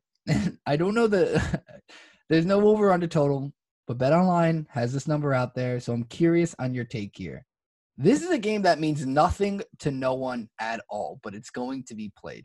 The Minnesota Vikings are on the road. They're 6.5-point favorites against the Detroit Lions. I mean, I want to throw up thinking about this. I don't think Stafford's playing. Everyone on Detroit has COVID. Do the Vikings even care? You got Kirk Cousins there. There's no total, and I want to bet the under, regardless of the number. I don't know what to think of this game. I want to get all the Week 17 games in there because it's just going to be a mass amounts of 1 and 4 p.m. games. So this is just one of those in-betweeners that I don't have a say. I want to put money on the Vikings here to win by at least a touchdown, but that's mainly because I don't think Stafford's going to play. Do you have a say in this at all? Do you even care? Do I care? No. But if you want my opinion on it, I'll give it to you. I think Minnesota absolutely rolls them. But here's the better way to play this game if you're interested. The only thing that really matters right now for Minnesota to their season is helping Jefferson get the Rookie of the Year. He's going to get fed this week. So whatever his receiving prop is, I want the over. Whatever his receptions are, I want the over. Take him for first touchdown. Take him for anytime touchdown. Take him for two touchdowns. They are going to feed him to pad his numbers to try to get him the Rookie of the Year because you would have thought it was going to Burrow, and then he fell by the wayside. You would have thought it was going to Herbert next, but the last couple of weeks he hasn't been the guy that was slinging 4 touchdowns a week when he first came onto the scene. And then Tua started making a little bit of noise, and then he got benched last week. So you look at the quarterbacks who normally wins this award, I don't really think we have one this year. Who's the top running back? I mean, DeAndre Swift didn't even play until a couple weeks ago. So there are a couple, like, you know, James Robinson, undrafted rookie. He was good. Jonathan Taylor's come on late, but he didn't. Yeah, he had a bad start to the year. So I really honestly think that Jefferson has a chance. And putting a cherry on top of it would just kind of, like, solidify his chance of winning. I think he has the best rookie year for a Minnesota wide receiver since some guy named Randy Moss. Yeah. And that guy was straight cash, homie, for a while back there. So, you know, I mean, this kid is legit. I would not doubt that they try to pad his stats this week. So I want every single over that Jefferson is involved in this week. I think they're going to feed him. And, again, Detroit's secondary has been a fucking joke this year. and they're banged up on top of being a joke this year. Like Blaine Gabbert went off last week against them. Blaine Gabbert. What did he throw? 3 touchdowns? Or was it 2 touchdowns? It was enough. It was enough for me to see. The defense rests. I rest my case. Yes. Okay. So, see, this is why I asked the questions and asked these matchups. I like it, and we're back on the away teams too, so that's good. Everything's right. Everything's all right here. So now here's another game I wanted to take on an opinion because I thought maybe just to tease this down for my own sanity, but it still doesn't get me to a number I love. Now, I know they need to win this, and they're going to win this, but it's a weird game, division game. The Ravens, 13-point favorites. This is a game we talked about. The Ravens got to win. They're supposed to win. It's under 14, which is great. Thoughts on bringing it down to 7? Is there any other way you like to play? I know you said there's other numbers out there, so if you get it under 7, is that a smarter play?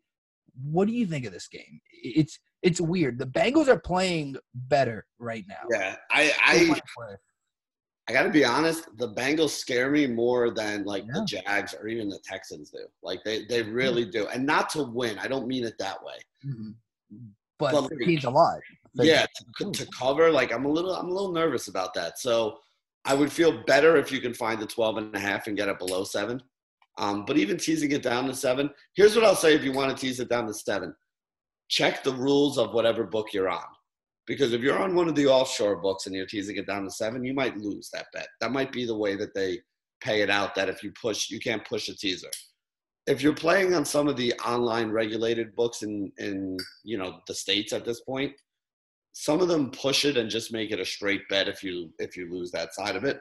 So it would just be like you won a straight bet. So you'll win some money, but you get paid off as if you took the alternate line of if the other game you took was 7.5 and you got it down to 1.5, you would get paid whatever the alternate line is, which is usually -2 something, -240, -250, whatever that is.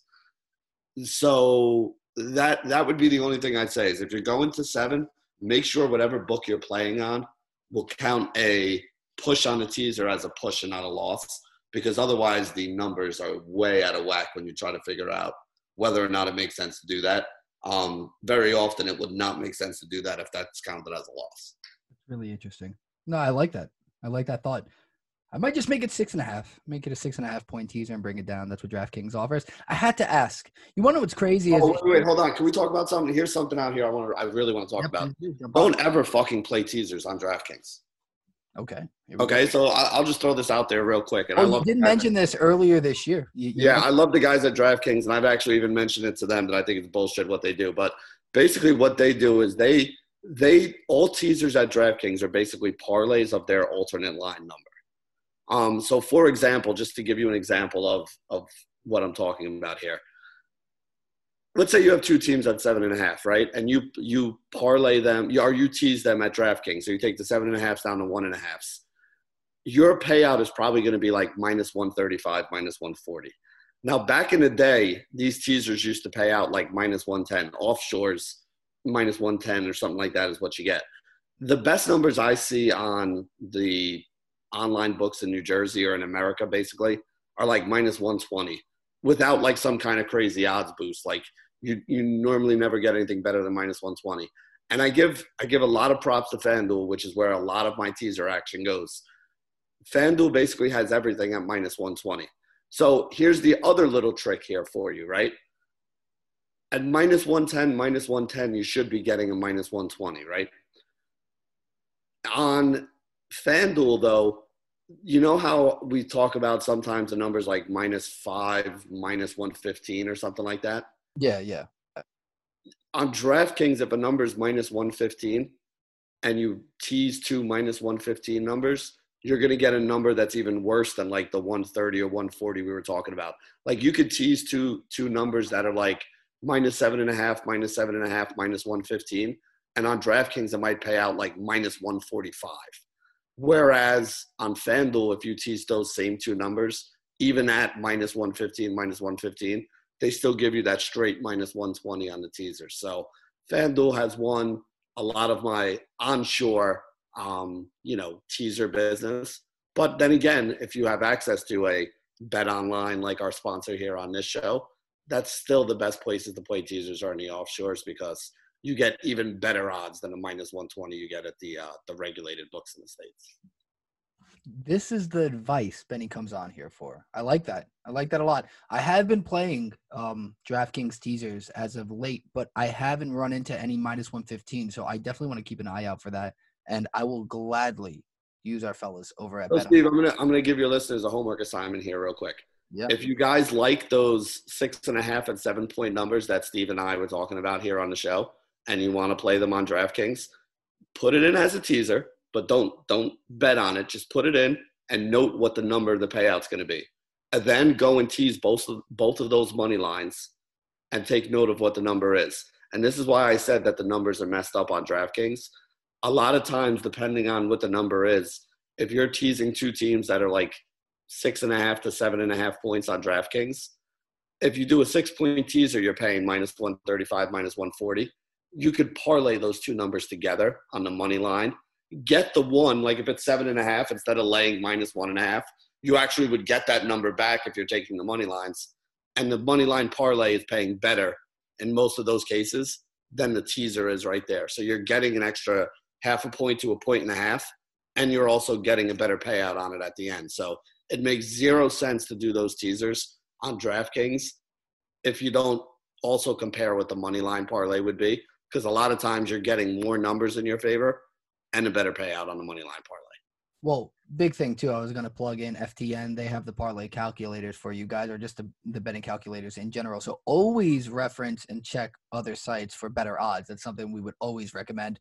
Ideally for me, most of the time I end up caught up in DraftKings because I either do the daily lineups and they always coincide your bank account. So it's kind of a pain in the ass sometimes if you win some bets to bring it to and from. So I get some people are in those situations. So, you know, for the most part, though, it is one or the other. It's either DraftKings or FanDuel. Now, I love FanDuel because of those same game parlays, and that's a big reason I try to keep some money in there too. But, again, don't forget about the offshore guys, especially for BetOnline. We got one more game I want to touch on, Benny, before we wrap things up or get to any games that I missed, and it's Seattle on the road against San Francisco.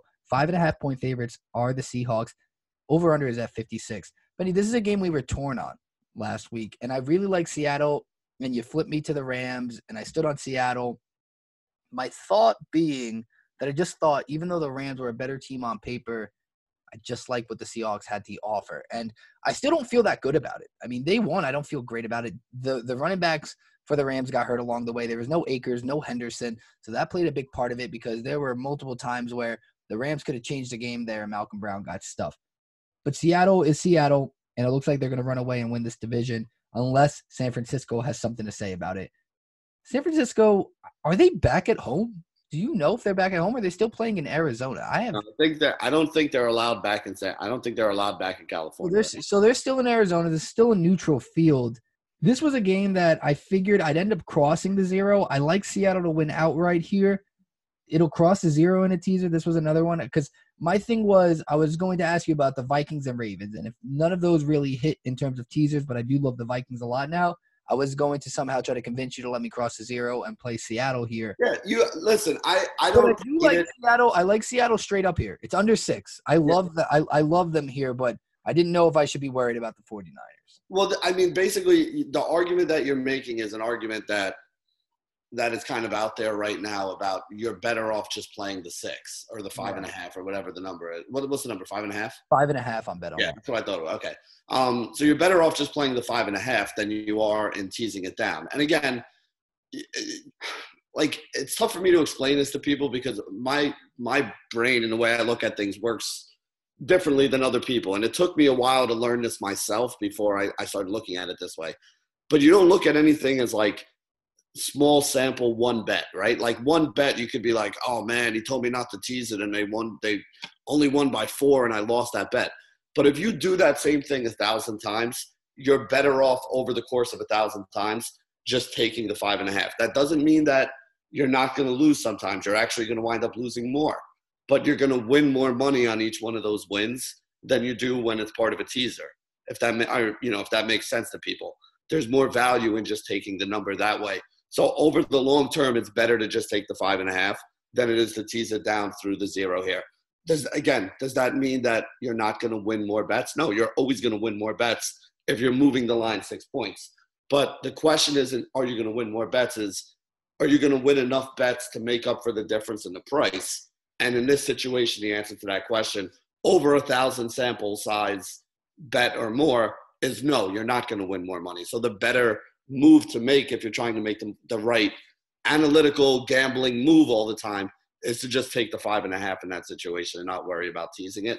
But again, if you want to tease it, I'm not going to tell you not to because it's one bet. It's not 1,000 bets or something you would do 100 times over the course of the season. And again, the last week of the season is kind of all bets are off with shit because trying to do analytics and data-driven analysis on things that we really don't have any data on or very little data on is kind of pointless anyway because you wind up making so many assumptions and guesses that it defeats the purpose of following the numbers. You know what I mean? Like the whole point of following the numbers is you're taking all the assumptions and guesswork out of it and just following where the numbers are showing you should be. And you don't really have that when you have these small sample sizes of random players that we haven't seen out there playing together or with each other or against each other. Yeah, no. So I really like that it's under 6. I thought – see, I just try to challenge myself a little bit. You know, I'd like to look at it and just – when I look at these teasers sometimes, I just like to go with the safest bets and, like, the smartest bets where it's like, I know this team will win outright. Just tease it down, and I could leg a couple – 2-team teasers with this and just vary my options. But at the same time, you know, Seattle -6, you'd like to think that they're going to just take care of business and win by a touchdown. I think a lot of the times when numbers are in the 5.5s, and we talked about this with the Bears, it's kind of in the middle of purgatory there where I don't love it. You know, a field goal covers it. It's a division game. There's a lot that could go on. So I always felt like it'd be safer to just get Seattle to just win outright and worry about it later. But when you're going that far, if you just take the chance and pair that up with the Vikings -6.5, like we talked about, instead of teasing that, take your chances there. In that two-leg, instead of 2-team teasing the Vikings and the Seahawks and just playing those spreads, you're obviously going to make a lot more money and a lot more profit on that over the long haul, even this week, if they cover those numbers. Now, to your point, over 1,000 times, obviously that's the better way to go about it, and teasing it is teasing it. But, hey, this has been fun, Betty.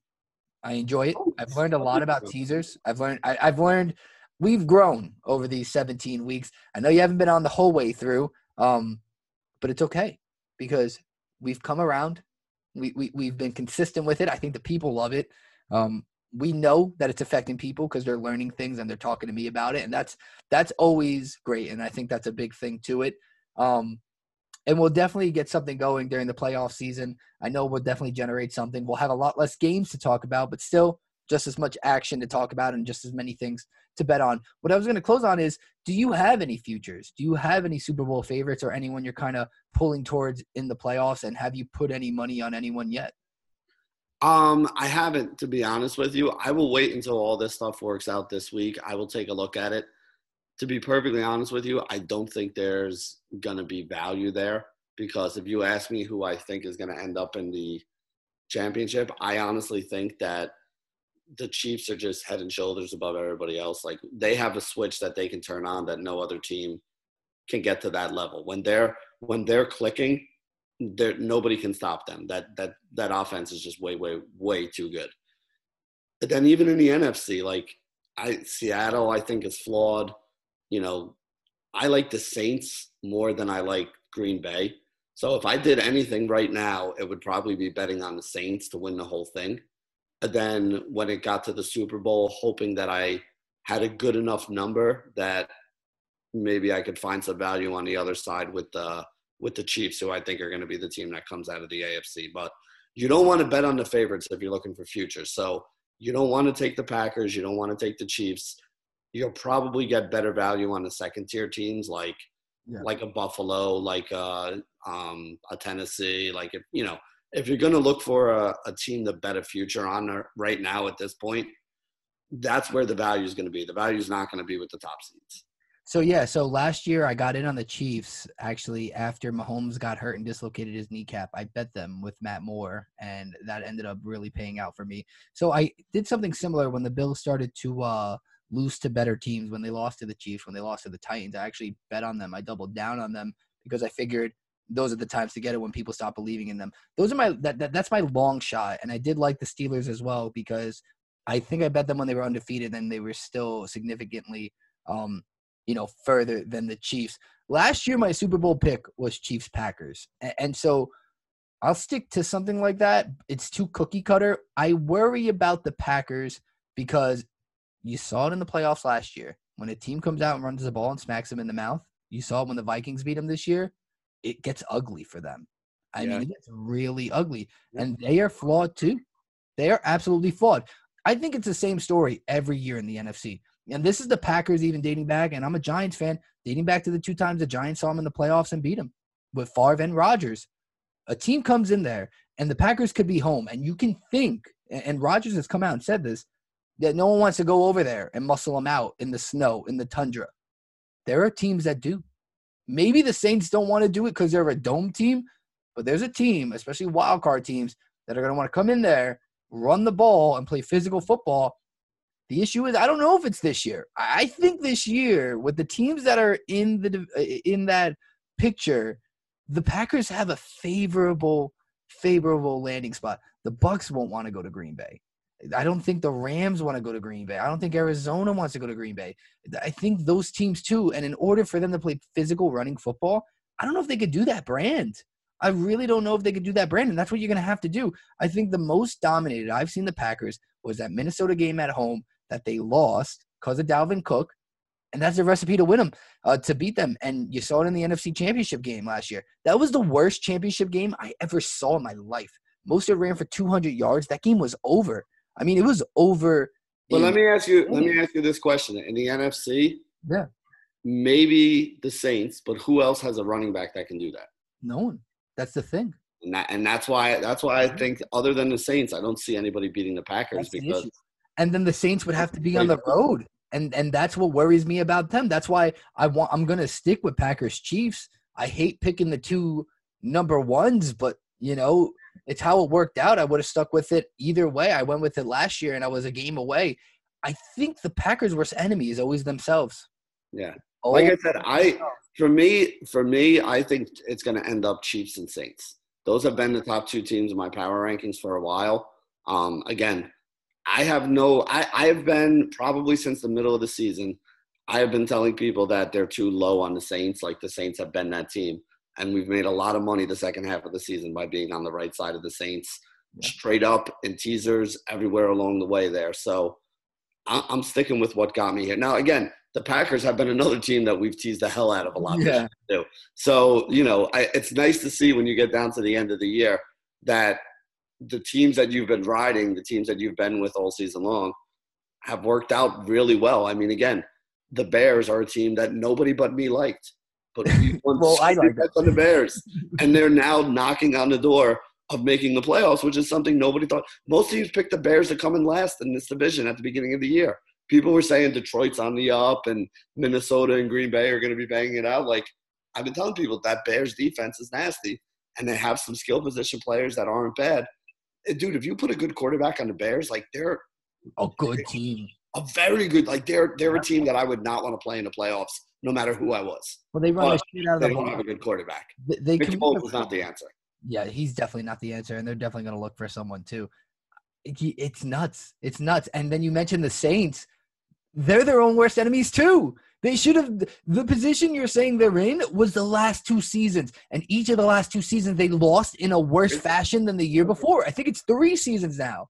It's almost like you're going to see the Saints host a playoff game this year, like against the Bears. They're going to have no business losing against the Bears, and they're going to lose on a Hail Mary at the end. And it's going to be like, how did this happen? The Bears are going to lose the next round in a game that the Saints would have definitely kept more competitive. And it's crazy. I want the Saints to win. I do. But they're so fucking snake-bitten. It's crazy. They're so snake-bitten.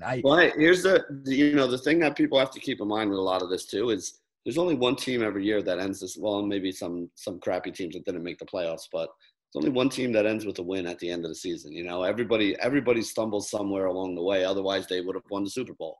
So, you know, yeah, there's a lot of these teams that have made those mistakes, but that only means that variance is – going to swing into their favor at some point here. You know what I mean? So that's the other way to look at that. The Saints are due.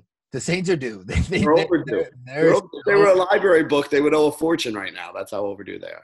Well, not in the Weehawken library, because I definitely still owe books there, and I've never been. Dude, they just let you drop it off. It's all. I actually did it with my kid. Took one out right before the pandemic. I dropped that shit off in like September, and they were like, "Yeah, don't worry about it." we run through these books around here, Benny. That's it. This has been fun. We're gonna win again this week. I have no doubt in my mind. People continue to listen. The last 2 weeks, I think we're up 7 to 8 units. Absolutely bonkers. Having a lot of fun along the way. Week 17 is going to be an absolute shit show, though. I'm embracing for the worst.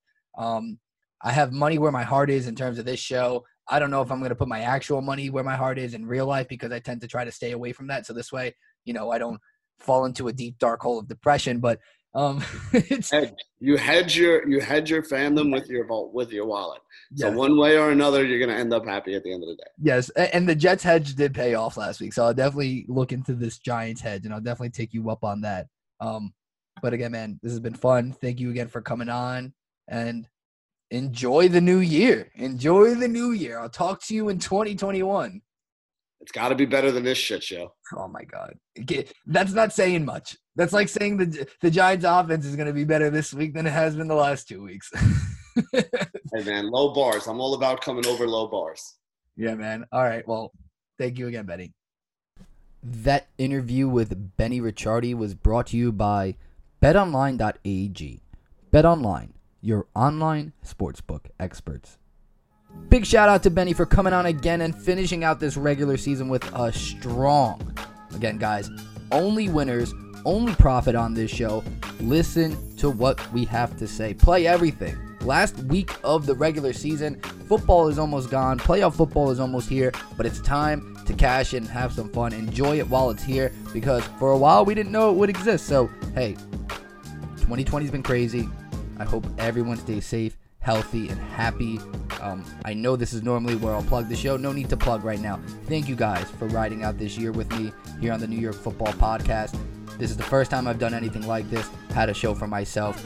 Didn't know what to make of it. Crazy year. The show has been through a lot for me. Almost at 50 episodes. Nuts. I would have never thought this all would have come together the way it did. But thank you all for being a part of it.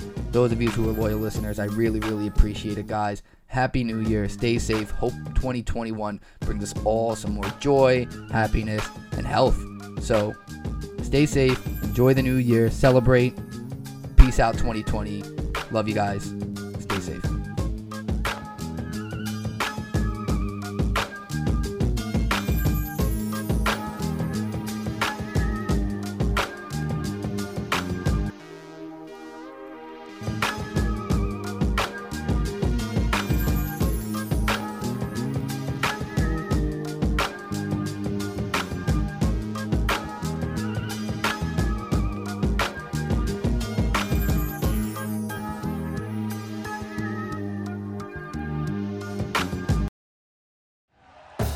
Thank you for listening to Believe.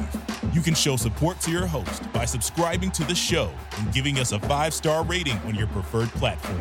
Check us out at Believe.com and search for BLEAV on YouTube.